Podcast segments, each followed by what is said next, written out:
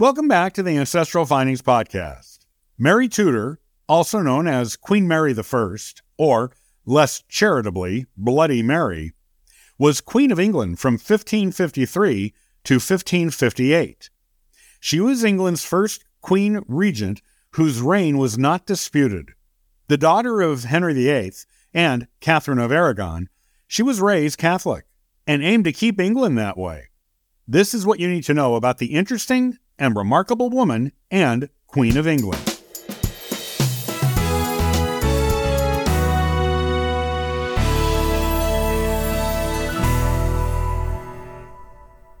Born in 1516, Mary was the daughter of King Henry VIII of England and his first wife, Catherine of Aragon. Mary was the fifth of six children born to her parents, including two other girls and three boys but the only one to survive infancy. Mary was a source of great pride to both of her parents, who doted on her. Henry particularly seemed to love showing her off to visiting ambassadors, and on at least one occasion boasted to a visiting dignitary that his toddler daughter never cried. The court also loved her. Mary received a top notch education, learning French, Spanish, thanks to her mother, who was from Spain, dancing, singing, and all the courtly arts. There is some evidence that the young princess may also have been taught Latin and Greek, which were considered the classical languages of the time. She was clearly highly intelligent, which was evident from an especially young age. On one recorded occasion, at barely four and a half years old, Mary gave a concert on the harpsichord to visitors to the court, and impressed all who were present with her talent and ability. Today, she would likely be considered a gifted child, or perhaps even a child prodigy. Mary had a happy childhood as an only child with the privileges of being a genuine princess, and with two parents who clearly adored and loved her. Yet, by the time she was nine years old, her parents' marriage was held together only tenuously. It was clear by that time that Catherine of Aragon would probably not have any more children, and Henry VIII still did not have the legitimate son he so longed for. While English law did not prohibit a daughter from inheriting the throne, as it did in other European countries like France, Henry still wanted a son to become king in his place one day. He had an acknowledged illegitimate son by his mistress, Bessie Blount, but this boy was not eligible to inherit the throne, as he was not born to Henry's legally wedded wife. As Mary and Catherine would soon discover, Henry would do almost anything to get that legitimate son he so desired. This quest for a legitimate son would eventually ruin Mary's seemingly perfect childhood and family. While he arranged many marriages for her over the years, beginning in her infancy, None of those marriages ever came through for Mary, as her father's political and personal ambitions changed and shifted seemingly with the wind. He sent her to Wales for three years to oversee the affairs of the kingdom there, presumably with the intentions of eventually declaring her Princess of Wales and his official heir. But Mary went back to court in London after her time in Wales with no official title or announcement concerning her royal status. When Mary was a teenager, Henry finally decided he wanted to divorce Catherine. This pitted Mary and her father against each other for the first time in her young life. Because Mary would not accept her father's new marriage to Anne Boleyn, nor give up using her title of princess after Henry decided his marriage to Catherine invalid and Mary illegitimate, he wanted her to go by the title Lady Mary instead of Princess Mary. Henry retaliated by separating Mary and her mother and prohibiting them from seeing each other, and they never met in person again. Though they did write to each other for a time until Henry banned this as well.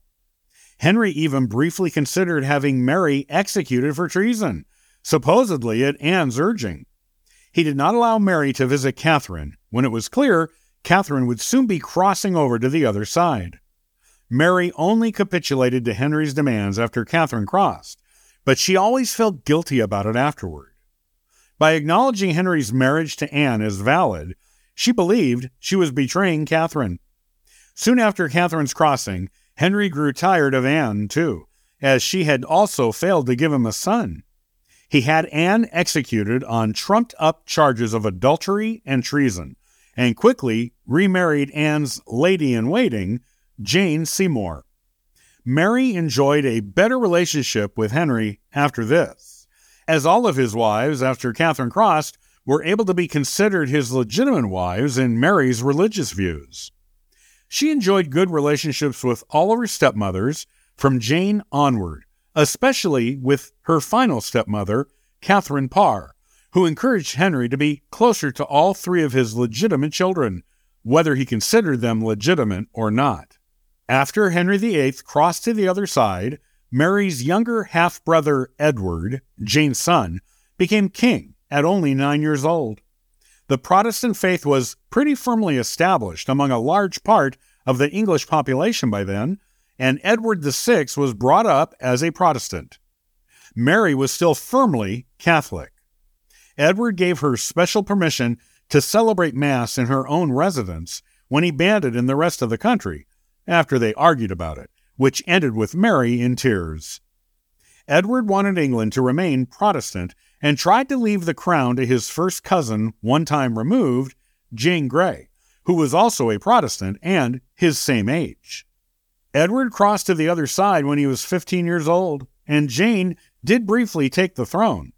Mary had the support of the people, though, and she was able to take the throne as Mary I after only nine days of Jane being queen. She was finally able to achieve her lifelong dream of getting married by choosing her own husband, Prince Philip of Spain. This made her Queen of Spain for a couple of years, when Philip became King of Spain during their marriage. She did as Edward knew she would, and tried to force England to become Catholic again, and to reconcile the country with the Pope. Her persecution of the Protestant people of England was rather brutal at times, which is why history often refers to her today as Bloody Mary. After going through two phantom pregnancies, one of which even produced a growing belly, movement like a baby kicking inside, and lactation, it was clear she was not likely to have any children. Philip, embarrassed by these phantom pregnancies, which were probably produced by Mary's intense desire to have a child, be a mother, and produce a Catholic heir for England, went back to Spain, breaking Mary's heart. She genuinely loved him, though the union seemed to be only a political one for Philip, who was quite a bit younger than her. Mary reluctantly admitted she had little choice other than to make her half sister, the Protestant Princess Elizabeth, her heir. Mary crossed to the other side, probably of a stomach tumor of some sort, in 1558, at the age of 42.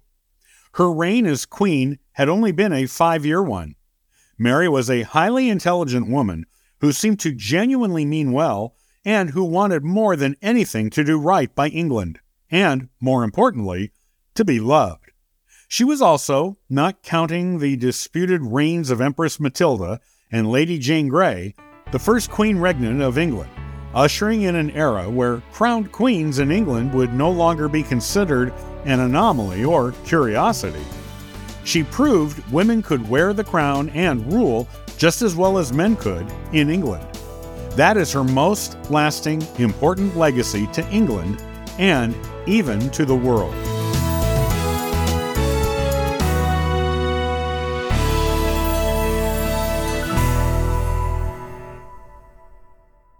Many thanks for listening and following the Ancestral Findings podcast.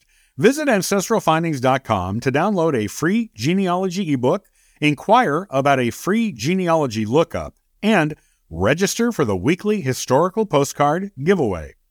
And thank you to everyone who contributes via Patreon. It helps keep this car on the road, this plane in the air, and this ship on course. I hope you have a wonderful day, and as always, happy searching.